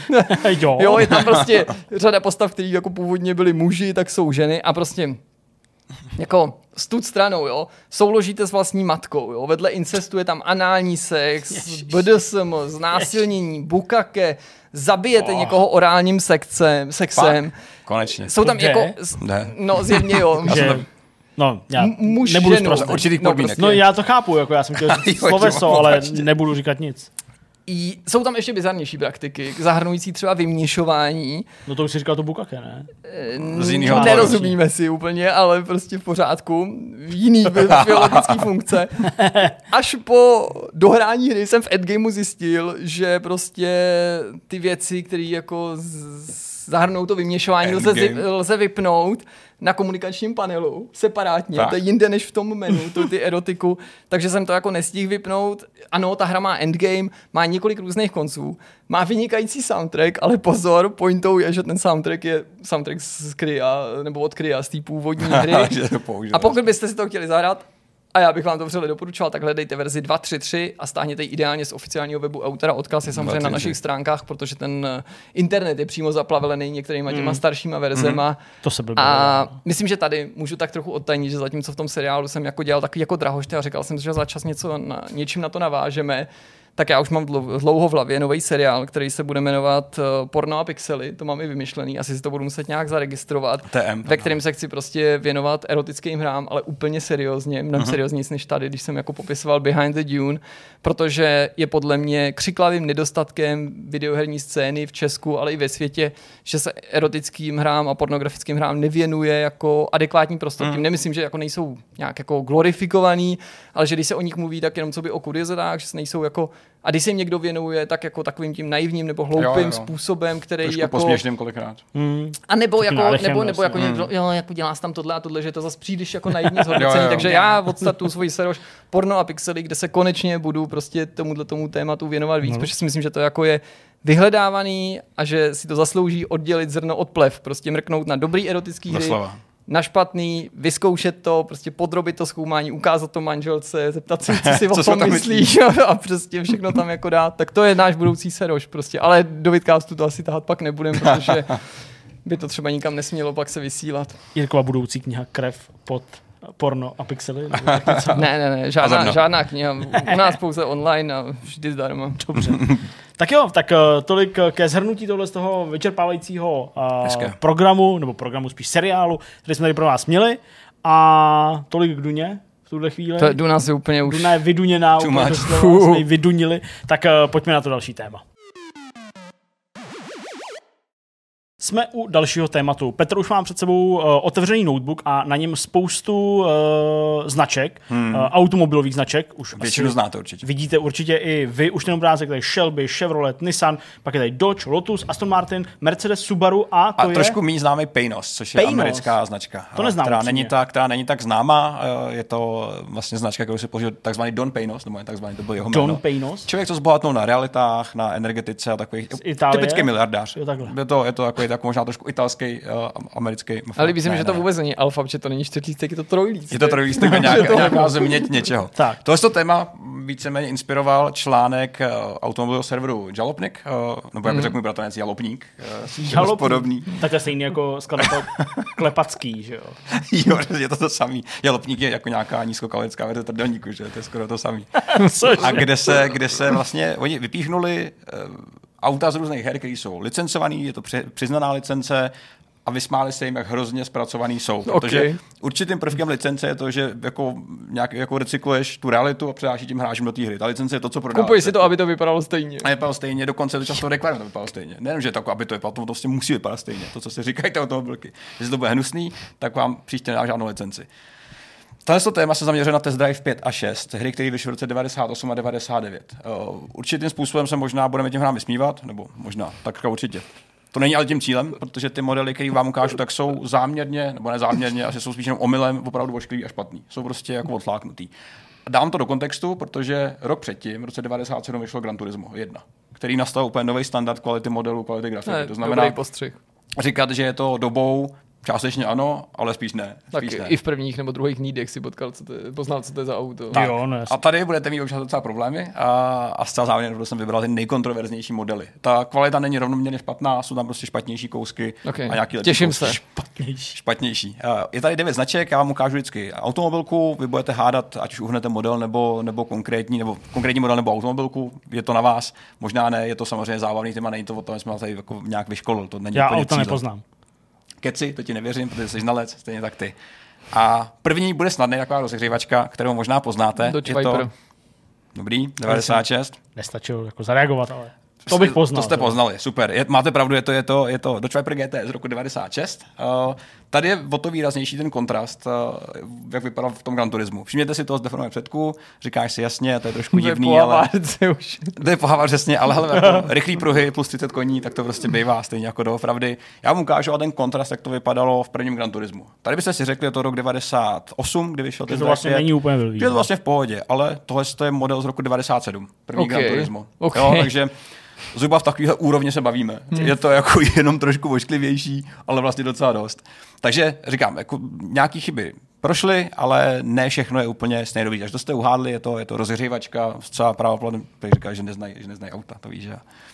Další kousek je tenhle ten žabák, to je to krásný zelený auto, já vám ještě můžu ukázat ty No, značky, které nás muset. Máme tady Shelby, Chevrolet, Nissan, Paynos, Subaru, Aston Martin, Mercedes, Lotus. Uh, celkem jako Možná by to mohl být eterická, Lotus. Možná Lotus, OK. Celkem eterický spektrum Ukaž to. automobilek. Uh, tohle je to malý rozšláplý kačátko, který určitý znaky toho reálného modelu má. Uh, tady vzadu ho nahání Mustang. Prolis nějaký. Ten prolis po straně je docela výrazný. No ten mě právě zaujal, to nasávání. Ten je, to je určitě výkonný auto, takže potřebuješ hodně vzduchu. Takže tady koukáme na, na celkem jako velký spektrum automobilů, který se může, Můžu do být. toho sahat nějakou vylučovací metodou? Myslím, že to není Jasně. Mercedes, nebo ho nepoznávám. Mm-hmm. Aston jsem zvažoval, ale nemyslím si, že měl takovýhle jako nasávání vzduchu mm-hmm. na dveřích. Docela jako signature je i ta barva. I ta se počítá Aha. jako něco, co je jako... Kawasaki Ninja. Přesně. Lotus bych pořád kdyby řekl, že by to mohl přítomnej, být. ale Suba- Subaru ne, bych řekl. Paynos bych nepoznal. Nissan nevím který, takže mě to není. Chevrolet bych řekl, že ne, i když by mě to asi nešokovalo a mohlo by to být možná Shelby, ale nevybavu si jako který. Prostě. Dobrá věc je, že v- ve hrách jako Test Drive, jako dobový Need for Speed, byla řada různých modelů, které nejsou úplně typický pro dnešek. To znamená, že často experimentální věci, koncepty. Já myslím, že to je nějaký Nissan. Nissan, ty jsi typnul. Hmm. Prostě nějaký Nissan. Ty si, ty si co typneš, Jirko? Říkám to na tebe. Lotus nebo ta Shelby. Jo, je to, hele, je to první generace Lotusu Elise. Uh, Mhm. Je to se- pojmenovaný... To se ani v tom je ta krása. V tom je ta krása, jak strašně Ty zprasený to je. A je to vlastně jako nějaký jako rozmlácený polygon kladivem, na který někdo napásnul textury, který ale asi mi jako nesedějí. Že? Jako, že ve své době nad tím lidi slintali, jak je to vlastně hrozně super a jak, jak jako se vidí, jak v tom jezdějí. Kdyby si v tak mezi dopravy, tak se možná budeš trošku stydět, ale tak už to občas bývá. A by the way, jméno Elise je vlastně je to nejslavnější model, který Lotus měl, do dneška má, až do posledního vlastně roku se vyráběla ta řada, je pojmenovaný pod dceři o, jednoho z členů té řídící komise. A, takže celkem podstatná, podstatná legenda. Takže Hustý. Nož Lotus, zvládáte to velmi dobře. Uh, třetí kousek v řadě je tahle specialitka. zase Test Drive stejný, 5, zase Test Drive 5 z roku 90, 98. Mm-hmm. A můžete se vrátit zpátky. My se zaměřujeme na to auto, co je teďka vepředu. Tenhle modrý kousek. Protýkám, je to velmi specifický model. Trošku se vymyká mm, takový ty standardní produkci automobilů, který, který byly Já a jsou si dosud. myslím, že by to mohl být. Aston, ale... Aston Vlastně jo, počkej, ten, ten, ten, ten předek je takový hodně podobný, jo, Mhm. jo, to je vlastně pravda, no. Roadster je to, je to něco, co bylo otevřený, že jo? takže to se, to Aston Martin měl od jak živa, uh, kabriolety. Uh, je to, je to hodně perverzní, tady to je fakt jako chyták. Líbí se mi ty proporční široký kola, který tam hodně jako sedí. Jsou jako hodně no, sedí do té reality. No, jako dokázal bych si představit lecos, ale s ohledem na světla a ten grill bych řekl Mhm. mm-hmm. Aston pořád. Nebo jako dokážu si ho představit, že to je zmutovaný Aston. Ty jsi Prostě. Astona, jestli Zdeňko říkal. Tak já klidně jako řeknu, že je Mercedes. to vlastně jako Mercedes možná, ale asi ne, no, protože zas, ten, zas ty světla, které jsou dole, jsou takový jako ne Mercedes, no, jasně, jasně, no. jasně, chápu. Ale okay. zase zas, zas, zas, jako třeba prostě ta, ta díra, ta jako vychází ta na těch nových Mercedesech, těch jako GT a podobně. Oni mají tak- takový ten kulatý grill takovej spodní. Jako kulatý grill mají, ale ty světla jsou samozřejmě Ty jsou pofiderní, To nebude no. Mercedes, no. Je to, tady nemáte pravdu, je to, je to Shelby. Uh, je to Shelby Znovu Series Shelby. One. Uh, Ne znovu, poprvé. Jo, vlastně tam to, jo, tam to byl... Tam to Myslím, třeba to byla Shelby. Tady jasně. to je Shelby Series One, model, to bych který nepoznal. jediný model v historii Shelby, který byl vlastně jako unikátní uh, od té doby a ještě předtím se samozřejmě Shelby zaměřili na úpravu aut. Uh, byl to pokus, jak vyrobit um, a dodat na trh něco unikátního, něco svýho. Uh, vzniklo 249 kusů, um, pak bohužel uh, vypršela licence, museli se ještě nějakým způsobem dodávat další, další uh, crash testy a už na to nebyly peníze, takže tady Shelby utnul svoji produkci, uh, auto, který je dneska docela vzácný a vlastně se ve hrách už moc neobjevuje. Je to zkrátka jedno z těch uh, běžnějších. Tak, Jo, to- to- Zbývá nám teďka šest uh, automobilek, šest aut. Uh, ukážu další. Tenhle, ten, tenhle ten pašák uh, se špičatým nosem je uh, něco, co se dneska už taky tolik nevídá. Ty, to je to, nějaký Nissan. je to No. auto s dlouholetou tradicí, eh, s dlouholetou, podotknu. Ale v americké úpravě, že jo. a my tady máme ještě, podotýkám, značky Chevrolet, Nissan, Peugeot, Subaru, Aston Martin, Mercedes. Docela jako, uh, musím říct, rozmanitý spektrum uh, výběru, který si můžete vybrat. Dokázal bych... nějaký sparchantilý Chevrolet. Jo? Chevrolet, tady si volil. Já jsem chtěl, že bych si dokázal představit ten Chevrolet. Myslím Aha, si, že to aha. není Aston, ale furt mi to nejvíc táhne k tomu Nissanu. Já bych si vůbec dokonce nedivil, kdyby to byl nějaký znásilněný Skyline. Jo, takhle, až takhle přemýšlíš, jo. Okay. Ale nevím prostě. Já je Nevidím v to- tom Mercedes, nevidím v tom Pejnos neznám. Pejno se specialitka, no. to je Nevidím v tom Mercedes a chytáček. Aston a- a myslím si, že to není Subaru, takže bych volil mezi Chevroletem a Nissanem a jsem pro Nissan. Tak Jsi já jsem Chevrolet. No. Ty jsi Chevrolet, OK, OK. Já vám ještě dám jednu, eh, ta už bude jako potvrzovací. Ne, ne, ne, ještě jeden hint a ten myslím si, že potvrdí to, co jsme se tady, co jste tady říkali. Ne, nepotvrdí, ne, ne, ne nepomáhá tam moc ten obrázek. Já ne, asi jsem Jo, se jako to je strapnil, nějaký ale nevím. Je to Chevrolet, je to Chevrolet, tak říká, je to, je to, je, a takhle, takhle přesný ty modely jsou, tady hádáme úplně, co to je. Já vůbec nevím. Je to, Ale já auto fakt neznám. je to extrémně slavný Camaro ze 28 z roku je 97. Camaro? To je Camaro. Okay. Ne v takové podobě, jak ho No známe. jo, to já ho vidím tady na Ale- obrázku na skutečný fotce, ale to bych fakt jako si s tím vůbec nestotožnil. Je Tam je to takový příšerný. tlustý a to, jako... No jasně, tam je úplně všechno špatně. Tady je to tam úplně není- zdrclý, jako Tam jsem... jediný, co sedí, je ten tvar a to ještě A je to hrozně jako letmo. vysoký oproti tomu. No OK. Takhle se asi tehdy měřili. Obecně test drive často používal, a není to jako, jenom, jako nestandardní praktika, používal 1 k 18 modely a podle nich modeloval, modeloval ty, ty samotné auta. Jo? Takže ono to není úplně jako běžný. Na druhou stranu i dneska se třeba u automobilek, kde nemají licenci nebo kde nemají materiály konkrétní modelu, používají jako vysoce kvalitní Tamiya modely, které jsou jako propracované vevnitř, takže to není až tak jako špatný. Hmm. Tady se s tím někdo úplně nesedal a řekl si, hele, pojďme to rychle vyrobit, ať to máme z krku. By the way, další ukázka, tohle je z Gran Turismo 1. Mm, Tady neříkám, vypadá- že bych to poznal, ale rozhodně to auto vypadá jako jinak, než na Vypadá jako auto, fotce. ne jako matchboxí model, který někomu spadnul do kanálu a pak se s ním zase znovu někdo hrál. Takže uh, fakt rozdíl, rozdíl roku, uh, rozdíl asi filozofie a samozřejmě peněz. No, tady jasně. Polyphony Digital Třeba trošku už jenom, že rozpoznáš to logo, jako byť na tom Přesně. mm, Předku, no, to- jako, že přesně. To by ti mohlo docela dost říct. Takže dobrý, zatím, zatím jste šikovný. Zbývá pět značek, Pejnos, Aston Martin, Subaru, Nissan, Mercedes, to znamená taková evropsko. Tak. No, a tady se vás ptám na to auto, co je v popředí. To červený. Cokoliv, jak to může být nějaký Mercedes. to je Mercedes, protože To bude Mercedes? Prostě takový ten jako kabrio, takový, ten- takový ten dlouhý zadek to má, takový to kolo takhle vystrčený nahoru. Motor to, vepředu podle všeho veliký. No jasně. Vzadu se mu směje Mustang. Možná Eh, Aston Martin, ale spíš Mercedes. Aha, aha, aha. Ty vole, ale ten Aston jako no... To by to mohl být taky, jako to, ten tvar těch DB7, světel nahoře, viď? ten svět, tvar těch světel nahoře by to Plus úplně... Aston Martin, berme to, že to je hra z roku před dvou, dvěma tisícema. No takže Jde to je nějaká bondovská éra prostě. No jasně, tam a tam frčeli, že ještě otevřený auta. Já zůstávám u Mercedesu. Mercedes. Jako já jsem první si myslel taky ten Mercedes, ale světla, teď, si, teď ty světla bych řekl, že ty by, on by šel spíš do kulata a tady zejména to seříznutí, já chápu, že ten model je tak vyblitej, že jako se tady snažit z toho jako něco usuzovat je trochu absurdní, ale vlastně bych se tomu Astonu nedivil. Takže, takže Mercedes Aston, Dobře. je to ten Pejnos konečně. Aha, je to, tak to, ale, to bych jsem neměl šanci je poznat to předem, jak to vypadá. Pejnos. No No, Za prvý je to, je to, to málo známá značka, vůbec, je to málo známá značka, která je známá hlavně kvůli závodním autům, o, tam se, tam se starý Don našel nejvíc, ale hlavně se na ten model podívejte. To je prostě totální zlo. To je tak krásně, můžeš něco takhle zprasit.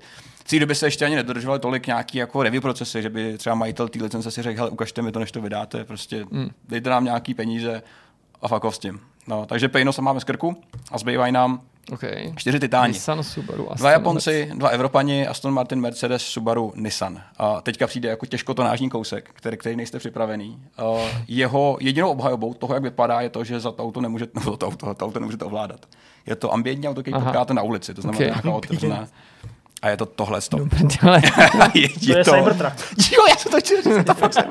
Elon přijel zpátky do roku 99 a vydal tuhle hru, co je to 98. Hele, takhle si je- podle mě lidi v uh, autech neovladatelných závodních hře na konci 90. let představují Mercedes. Jo? Mercedes, jo. A Podle jako, čeho tak A soudíš jako jaký? Nebo Je to velký. Je to to, velký? Je to velký, je to podle mě velký sedan od Mercedesu. velký ten sedan grill je teda malý na Mercedes, jo, jakože ten To je teda Aston vůbec. Martin. Hmm, ten má ale Ale malý když si grill. představuju, že to... Mercedes, ty říkáš Aston Martin, Mercedes. Ale jako to může být úplně cokoliv, právě. jo. Tak, Tak teď je to Mercedes. Teď je to Mercedes. Teď je To jo. Mercedes. Já jsem vám nechtěl to ukázat. to OK, vypadá- já jsem se to omylem takový ty překlik. papírový modílky, Jo, autíček jo, co a dostáš do. Přesně. Takový ten, jak si to složil prostě jako dohromady. Jen, Ale ty- prostě ty mají Jo, ne, ty s těma zaklacemi, ne, no to ty krabičky, takový mělo ty od zápalek, jasně. Přesně, přesně. Je to hele SLKčko z roku To tak vidíš, že 97. takhle si lidi představují mediáka. Je to SLKčko z roku to 97. Ale jako sranda je, že dneska vlastně i tady ty, tady ty nehratelné auta v otevřených akcích vlastně vypadají jasně, bez detailů, interiéru a všeho možného, jako stejně nebo dost podobně, jako ty No, auta, co ovládáš. Tak v dnešní době na těch kolech se musí jezdit super, když jsou jako takhle hranatý, musí to být asi hodně jako dobrá jízda. Třeba je píchlý. Ne, myslím si, že ne. Myslím, že nemáš pravdu. A myslím si, že to nerozváděl. A kdybyste chtěl SLK, tak můžete vyzkoušet v test driveu a pak se můžete pořídit dodatečně na třeba mobile DE za příjemně- pár kaček. příjemně překvapený výsledky. Mohli vyzkoušet. Tak a poslední tři kusy. A teďka přichází jako titáni na zkoušku, jo? Takže další. A to Aston je docela Martin, Aston, Aston Martin, Martin. Nebudu vás tady jako fejkovat, je to Aston Martin, je to, Ale vzadu je teda jako, když ho do To ní je narazil prostě- kamion. je jako, to uh, vintage koncept, je Ty to kola, jak jsou takový divný. kretenský, že? A ještě zezadu. No A, to tomuhle To auto je pokračuje tohle, co až se Na to se někdo hodil tank, ne? Tohle to je nabouraný ze zadu a to někdo přejel. je to stejný auto, stejný auto ze stejné hry, jenom s jinou barvou. A je to, v té- v té době byl vyobrazený v té hře jako, jako vintage koncept, z toho se pak stal Vanquish, který Vanquish je vycházel. dobrý. Vanquish mám rád, ten se mi líbí. Krásný auto, v té hře bych to úplně nezdílel, jediný, co je vlastně jako A to je podobný. Vantage tohle. Tady to je Vanquish. Vanquish? Vanquish. A okay. jediný, co je jako poznatný, takový ten ta lišta pod tím kufrem vzadu. To je asi jako jediný, co si můžeme tady vyčíst. No. Světla nic, a předek, hm, ups, může to být vlastně cokoliv od Jigula až po Aston Martin. Aston Jigul by taky mohl být docela fajn, je fajn koncept. ty. Je to prasečina, je to úplně neskutečný, ale jako zase říkám, tady, já jsem vybral fakt jako špínu, jako fakt špatný Jo, model. no, Jsou tak tady jasně. auta, který v té hře vypadají úplně v pohodě, úplně rozpoznatelně, Ale pak prostě přijde. ale pak prostě přišel nějaký jako... To i má smysl ty auta sbírat v takový hře. Prostě. Pak přišel nějaký asi internista a řekl, tady Johne, potřebujeme pár aut, zítra vydáme, mákni na tom. A on řekl, OK. To dělá podle časáku. A jde- no, no cashby, tam to ještě bylo docela dobrý. Tak, a teďka poslední, poslední dvě značky. Máme tady Subaru a Nissan, dva mm-hmm. Japonci, často řada podobných modelů. A ukážu vám teďka vrchol perverzu. Něco, co by se dalo porovnat jako Jako porno mezi autama, ale v tom horším slova smyslu. A to je tohle. Na prdele, co to je? To je Ano, Nissan jako 350Z, že jo? to je, to Madness, Midtown Madness od Microsoftu, ten měl takhle hnusný auto. tohle je úplně reálný model, který se v té hře takhle objevuje. Není nějak znásilněný, není nijak zničený. Je to prostě úplně ležit vypadající auto. To je nemožný. Maximálně, je možný, ale Podle mě je to stalo. Impreza. Ty krávo. Tohle jsi má. Nissan. Tím, tím, tím, tím... Trošku zadkem- by byl ten zadek, víš, No jasně. Ne, je tam spoiler vzadu. Teda No, myslím ale si, že to je spoiler. Přece. spoiler, že jo? Vy Skyline jsou o- okřídlený jak zvířata. To je Nissan. Ale on to byl asi, asi, ten, asi to Subaru. Já. A chtěli jste se poprali. Jako, No, ale já říkám, že to je Nissan. Jo? Já si myslím, že to je Subaru, že to jako útočí na takový ty jako základní věci. Auto se nám nepovedlo, tak tam pojďme dát nějaký Spoiler. rozpoznávací prvek, nebo který si s tím lidi identifikují. A co třeba ty světla, třeba povědomí proti něčemu? Ne, ale to ne, tak jako já nevím. Jo, vypadá jako, uh, když se ti blbě načtou Street View. Nebo když rozleješ Nebo, nebo, nebo Apple mapy. Já jsem ráno viděl něco podobného na To není záchodě, možné. já to věděl. To není možný. Je to Impreza 22B STI, je to, je to model, který byl vyrobený v To ne. malém počtem kusů. Dneska se prodá za 9 milionů korun, velmi vzácný. Colin McRae ho miloval, když ho ve své době dostal a autoři si řekli, možný. pojďme tuhle le- legendu vzvětšnit tak, jak nejlíp dokážeme. A oni to moc nedokázali teda, ale zvětšnili. Paradox je, že předek toho auta v týře vypadá vlastně docela v pohodě. Ten je čitelný. Když se na to podíváte, tak týře vypadá vlastně podobně jako doopravdy. Ale ten zadek, tam někdo prostě musel udělat velkou chybu. Na závěr jako bonus, protože už není co hádat, poslední auto je Nissan, vám ukážu, jak si autoři poradili se zvětšením Nissanu eh, GTR R34 generace. Jedno z aut, na kterém dneska slintaj mladý, starý lidi, kteří milují Paula Volkera, milovali Paula Volkera a Need for Speed Underground. Tohle je jejich podoba. Tohle je Nissan Skyline v podání test driveu. Je to Nissan Skyline, který vypadá jako nějaká levná kopie z Burnoutu. Jako něco, co někdo spláchnul do záchodu a ono se to vrátilo a vzniklo z toho tady to auto. Neuvěřitelný pokus, já mu ukážu, vypadá opravdu, ten rozdíl tam je docela jako znatelný. Ale, ale dneska, kdyby se poku, ne, dneska, kdyby si jenom zprasil v dnešních hrách, Ty to vypadá jak nějaký prostě Lincoln nebo něco vepředu, jak je to úplně placatý a plochý to- a takový jako široký. Je to Prostě. divný, je to absolutně disproporční, ale si to ukazuje ten rozdíl, jak se, jak se jako klade důraz na licenci, na její kvalitu zpracování. Hmm. Dneska by jakákoliv větší odchylka neprošla. Dneska by tě ty automobilky stáhly z kůže, řekli by ti, že jsi loser, sebradili by ty licenci, za, zažalovali by tě a by tě jako poslali zpátky do pekla. Takže ta, taková ten divoký západ nějakého jako interpretování reality hmm. už je dávno pryč, díky bohu. A, a dneska vyjde to obstál třeba v Burnoutu, jako nelicencovaná verze nějakého licencovaného auta, aby si to lidi mohli vůbec dovolit. Jste dobří, jak jste říkali, že neznáte auta, nevěřím vám. Jsou to jenom lži, abyste se obhájili, kdybyste náhodou prohráli, protože vám to šlo velmi dobře. Doufám, že i vy jste se, uh, že Ale, i vy jste ale že trefovali. jsem tu imprezu poznal. Na první dobro. Úplně náhodný typ, takže já jsem aut. cítil do uvažování někoho, kdo fakt nakreslí hnusný auto, tak to rychle snaží se vylepšit velkým A viděl se spoilerem. trefil. Uh, zahrajte si test Drive 5 6, myslím si, že je pořád dost zábavný dneska uh, a určitě najdete spoustu kvalitních modelů interpretací, které se vám můžou hodit a doufám, že jste taky typovali dobře, ať se cítíte stejně dobře jako my. Dobrá, To je všechno. tak jo, tak pojďme dál. Jsme na konci, čeká nás závěrečný myšmaš, trošku uvolnění po takovém seriózním natáčení, To bylo seriózní, hodně seriózním natáčení. Se napracovali. Tak eh, kluci, zeptal bych se vás, co novýho, ale já vím, že minimálně Zdeněk pro nás má nějaký vtipný historky o tom, jak se prodává bílá technika. Jo, vlastně vidíš, to je pravda. No jo, musím to, musím to prodat, protože uh, co jsme se přestěhovali, uh, tak v tom novém bytě máme všechny spotřebiče, které jsme potřebovali a v tom starém bytě jsme nechali lednici a myčku s tím, že potenciálně nový nový nájemce, nájemce, nájemník, nájemník, eh, v tom bytě by třeba mohl projevit zájem o ty věci a potenciálně by se od nás mohl, eh, od nás mohl zakoupit. Ale ta komunikace s majitelem neprobíhala nějak extra dobře, eh, takže vlastně to nakonec jako nedopadlo, ten nájemce to nechce, navíc mi prostě jako bylo řečeno, že prostě taky všechno mají, takže jsem se rozhodl, že to prodám eh, moderním způsobem, jako tady Jirka mnohokrát eh, už eh, představoval. No a eh, dal jsem to tady na Marketplace, mm-hmm. na Facebook Marketplace, tam psal jsem k tomu nějaký ten jako uh, pěkný inzerátíček a ten popis, jo, co to jako je a že to je nový vlastně docela a nepoužívaný, snížil jsem tu cenu a tak dále, a tak dále. Dal jsem to skrýt před, před přáteli, Dal aby si to, Black aby Friday. to aby to, koupit my. aby to samozřejmě nemohli koupit tady kluci. No a To čekal jsem, čekal jsem a nečekal jsem příliš dlouho a přišla mi odpověď na tu myčku, kterou jsem tam dal. Uh, na myčku mi přišla odpověď, já se tady nemůžu rychle proklikat, protože já jsem to chtěl jako, já to vlastně ještě nejsem s tím úplně takhle obec... Tady, už to mám. Tak mi přišla odpověď a už na první pohled to bylo divný, jo? protože ten, kdo mi napsal, se jmenuje Kone View psáno jako francouzsky, Conevieux. Legit. Jo. No tak to je nějaký francouz žijící v Plzni. Jo, taky jsem tak nějak jako bral. Takže mi přišla taková ta první, taková ta jako generická dobrý den. Kolik štěků si do toho ještě, vejde? ještě to je k dispozici. To jsem, no. No, tak to je... Takže na to jsem odpověděl dobrý den, Taky ano. A pozor, a teď, teď, teď to přijde, já musím citovat. Dobře, velmi dobrá cena, rád bych si to koupil. Vaši platbu provedu prostřednictvím služby UPS Expresse. Peníze obdržíte v obálce, kterou služba UPS zašle na vaši adresu. A jakmile obdržíte peníze, služba Auto vyzvedne a zašle jej také na mou adresu. Krávo. Služba UPS je bezpečná a čestná, legitimní a bezpečná služba a od používání této služby k platbám za mé nákupy online jsem nikdy neměl problém. Wow. A prodal jsi to teda. V tu chvíli mi píše Markéta, hele, pozval se mi někdo na tu lednici, Ale chce to přes UPS. ale chce to přes FedEx tentokrát. A víceméně stejný jako obsah. Je takhle. Pak jsme přišli v průběhu dne na to s Markétou, že Markétě psal i Coneview. Taky. Tu stejnou zprávu, kterou napsal mě. Tak já jsem mu napsal, dobrý den, uh, ale preferuji osobní předání. Také s přihlednutím k tomu, že myčku je třeba z té místnosti odstěhovat. Díky za pochopení. Uh-huh. No a uh, tady Coneview se mi to snažil vysvětlit, že jako on by to fakt rád. On by Přes- si to opravdu koupil. UPS. Já bych souhlasil, že přijedu a vyzvednu, ale jsem opravdu zaneprázdněn prací.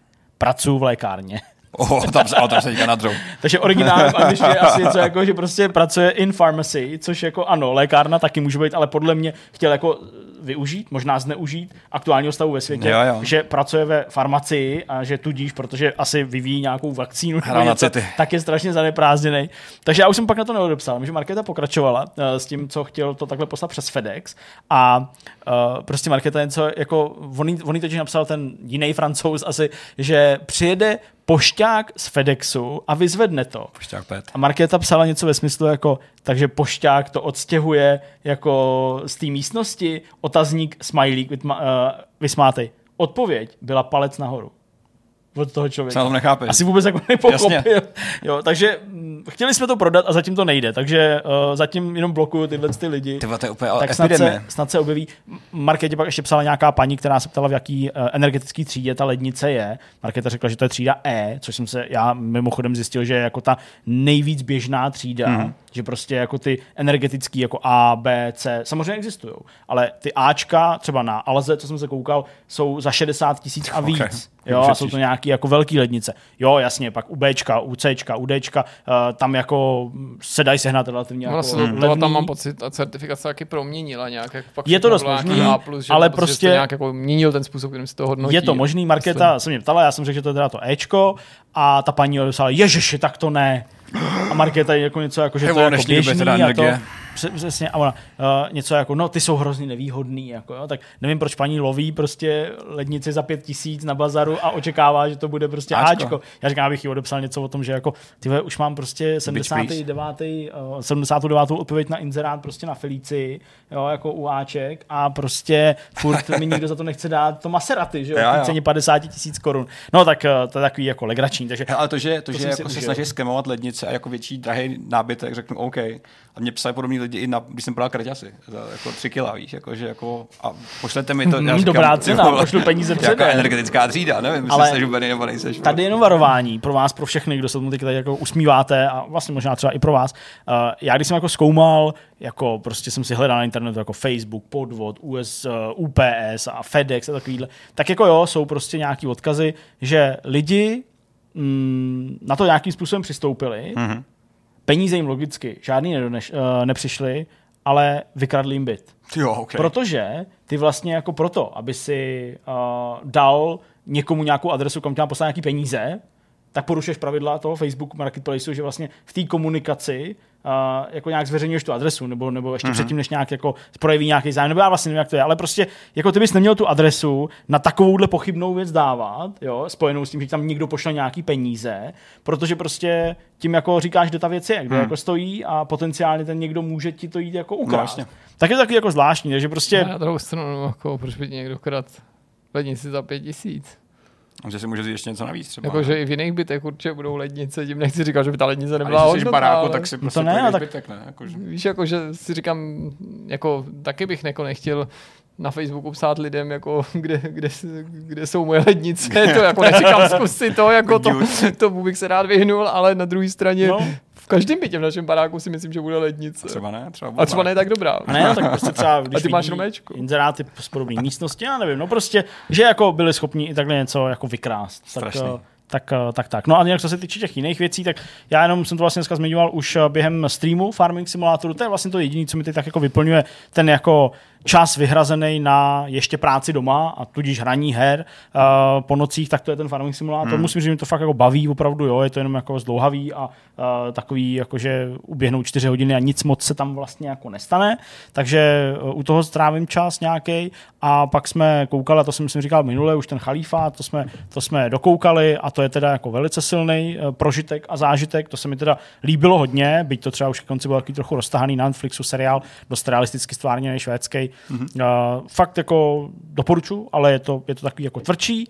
No a to je asi všechno. Pokud nechodím prostě mm, tady mm, vodou s krápěnou Prahou nebo Plzní za zvuku nějakých cyberpunkových synťáků a připadám si jako v cyberpunku, tak to je vlastně to jediné, co tak asi v tuhle chvíli zažívám. máš taky Řeším hypotéku a je to fakt šílený. To zábavný. Je. Ne, úplně neskutečný. Každý, kdo to řeší, tak u toho brečí. Každý. Nečekaný problém, pičo, jak se říká v Ostravě. No, to je všechno. Já mám taky nulový zážitky tenhle týden. Já vlastně nemůžu uvěřit, že už je čtvrtek a že natáčíme, protože jsem se v pondělí probudil s tím, že musím udělat spoustu věcí. A dneska nemám hotový až čtvrtek a dělám vidcast, tak je to takový jako, jako srandovní. Ale v mezičase, když jsem jenom umíral doma před spaním eh, mezi prací a teda stáváním do práce, tak jsem i něco zkoušel hrát. Ještě pořád se o mě opírá takový to zklamání z té podzimní sezóny, jsem tady řešil v posledním vidcastu. Mm vlastně já se jako hledám něco, co by mě nějak jako chytilo, protože... Farming Simulator multiplayer. No, to úplně nejsem na to zase. Já ne, nejsem, no. Jako rád bych, mě baví ta, ta myšlenka toho, baví, líbí se mi ten koncept, že bych to hrál, vlastně mě to nebavilo. Tak jsem si zase zapnul Skyrim na chviličku, vyzkoušel jsem takový ty rozdíly v těch, eh, v tom, nebo ty, ty Creation Club věci, které oni že integrovali právě do té verze, kterou jsem si mohl jako mm. pořídit. Je to hezký. Je to přesně ten důvod, co já vlastně chci od her, eh, když nechci modifikace. Mě modifikace serou v tom, že byť jsou skvělí, často jsou promyšlený, jako mega kvalitní, tak jako negarantují tu kvalitu, negarantují nějakou jako správnou integraci do té původní hry. A ten Creation Club pod jako taktovkou Bethesdy a kohokoliv dalšího to obdobně dělá, to vlastně jako dodržují. Dodávají lore, je to hezky všechno jako otestěný a funkční. Takže to jsem si vyzkoušel. Ale jak jsem říkal, nemám ambice Skyrim hrát jako předtím, už dost. Plus, vypněte nás, nebolí mě hlava hlavně. A rozhodl jsem se, že si vyzkouším nějaký jako žánr, který jsem nenavštívil někdy, a to byly takové 2D soulsovky. Něco jako Hollow Knight a podobné mm-hmm. podobné věci hry, které jsem úplně minul, uh, Blasphemous. Uh, Salt and Sanctuary se doporučuje. Přesně, že? teďka já jsem právě si stáhnul uh, Death's Gambit, který je taky hodně chválený, takže to je něco, do čeho se chci pustit. Uh, pokud máte i vy typy na podobné jako hry z toho, z toho žánru, tak rád přijmu, uh, protože je to podle všeho docela jako rozrostlý, rozrostlý žánr. Hades. Taky teďka vyšel vlastně na PlayStationu, byť je, jako, je to trošku víc jako asi, že hack and slash, rychlejší, ale pořád je to taky podle všeho velmi dobrý, takže jako ten, ten výběr je. No a jinak se blíží konec sezóny obecně, že blíží se Vánoce. No. V době, kdy tady to vychází, tak už je prosinec pro vás, což je dost jako alarmující. Eh, Fakt? tady, no. no. pravděpodobně, jo? Ne, není. Ne, Určitě ne. Musí být. Prosinec začíná až ve středu. Fakt? OK, tak to je skoro prosinec. Vy jste open-minded, vy to pochopíte. Skoro prosinec. No a řeš, budu muset řešit vybírání dárků a udělám to stejně jako minulý rok, že prostě všechno objednám na jednom, na jednom shopu a nechám to poslat domů, ať si to zabalej a pak si to můžu rozdat u stromku. to je nejlepší, co můžu udělat. No, máte to. Máte to přesně. A hlavně, ať mi někdo řekne, co chce, já už nechci vymýšlet nějaký zase jako abstraktní, mm. a nevím, co chci, tak něco vymysli. Ne, prostě mi řekni, co chceš a to zaplatím. Chceš na dovolenou, půjdeš na dovolenou. Chceš pánev, dostaneš pánev. Prostě si řekni, ale. Koupím zase Totální endoprotézu pánev. Přesně něco. Chceš nějakou, chceš teflonovou pánev místo stávající. Pak lidi dopadnou, takže prostě si se dají na mísu s tou pánví z kuchyně. to dělám ale běžně. Aha. to bylo... To jsem nějak nepochopil, ale... Big brain, big brain dobře, vstoupil do debaty. Že prostě ti vymění pánev za teflonovou, teflonovou Když to bude tefalka, tak je to v pohodě. No a to je všechno z mé strany, nemám moc co říct, tak Jirko, jestli máš nějaký triumfální závěr, který nás tady přebiješ. Triumfální ne, ale koupil jsem si komiks, Osmělil jsem se a vrátil jsem se do světa superhrdinů. Od Michela? Přesně, od Michala Suchánka, prostřednictvím Michala Suchánka. Není žádným tajemstvím, že jsem byl velký nadšenec všech superhrdinských komiksů, tak 15, možná 20 let zpátky, fakt jsem to úplně mega hltal a kdykoliv dřív. A že jsem se toho asi nějak přejet nebo něco, nemyslím si, že to nutně souvisí s nějakým vývojem nebo stářím, asi jsem se toho prostě přejet, takže komiksy superdětský vůbec nečtu, ale koupil jsem si Batman svět, antologii přinášející různý příběhy z různých koutů světa, kterou tvoří místní scénáristi a kreslíři a vůbec poprvé Batmana kreslil Michal Suchánek a je účasten tohoto toho projektu. První Čech se sluší říct. Je to první Čech, který měl možnost oficiálně kreslit Batmana, což je prostě úplně jako neuvěřitelný úspěch. Jo. Podle mě by se o tom mělo mluvit mnohem víc, než se o tom mluví, protože to je prostě jako mimořádný, zcela No. mimořádný bez ohledu na to, že těch komiksů za ty desítky let vznikly spousty a nemůžu to vůbec hodnotit. Nemůžu to hodnotit tu antologii, nemůžu hodnotit ani ten, tu povídku, na který se podílel Michal, ani ty ostatní, protože jsem nutně tady jako extrémně zaujatý. Hmm. Těším se, až se o tom s Michalem popovídám, protože něco se mi na tom strašně líbilo a u něčeho jsem měl takový nějaký otazníky, ne nutně, že by se mi to nelíbilo, chci s ním probrat to, jak je to vlastně jako koncipovaný, protože ty příběhy nedostanou příliš prostoru na to, Mhm. aby se plně rozvinuli a ne všichni autoři se s tím popasovali stejně dobře, ale já jsem do toho já o tom nemluvím a nevstupoval jsem do toho jako do nějakého, jo, tak si to koupím a pak budu říkat, jestli je to dobrý nebo špatný. Tohle byl prostě čistě takový jako investice do něčeho, na co se můžu dívat včetně té obálky, která je lokalizovaná, je prostě mm-hmm. v našem případě s Batmanem prostě mm, na pozadí Prahy a říct si prostě někdo, koho znám osobně a je mi docela blízký, tak vytvořil něco takhle velkého. A já prostě vzlížem a obdivuju lidi, kteří dokážou něco velkého, který prostě, k kterým můžeme vzhlížet. A je to pro mě nesmírně inspirující, přestože se Michal pohybuje v jiném oboru a já, já neumím nakreslit ani kolečko. V tom ta pointa není. Je prostě ta pointa v tom, že je prostě super vidět lidi, kteří jako překonávají nějaký bariéry, překonávají prostě očekávání od toho, co je nebo možný hmm. není. A jsem no. Jako extrémně zvědavej, čím dalším na to Michal, anebo kdokoliv jiný podobným způsobem v Česku naváže. Hmm. To je určitě jedna z výhod toho globalizovaného světa, protože je tam řada příběhů ze střední, východní Evropy, třeba i Ruska, vlastně Sovětského svazu, když se to tak vezme z hlediska té tak je právě i vidět nádherný ten vklad, konec konců i ten náš příběh je historický, těch jako východních autorů a toho zboření té železné opony a toho náhledu lidí za železnou oponou, když můžou ty Batmany psát. To určitě mm-hmm. není ten první případ, obecně určitě někdo z východní Evropy už se tomu mohl věnovat, že to kreslil nebo psal, ale je to super. A prostě Michal vytvořil naše logo. To chci říct, že, že můžeme říct, že, že, že autor uh, Ano, komiksu písničku vytvořil Našel- logo Art No, Design. tak, To jako... tak jsem to dával na To Twitter, abych to si to- pořádně prodal, pořádně bulvárně, prostě jako, jak jinak na to upozornit, na tenhle ten úspěch. Tak pokud máte pocit, že je to něco, co by vás zajímalo, Super. a já Do věřím, že za pozornost stojí Michala. i ty další příspěvky, tak na to minimálně mrkněte.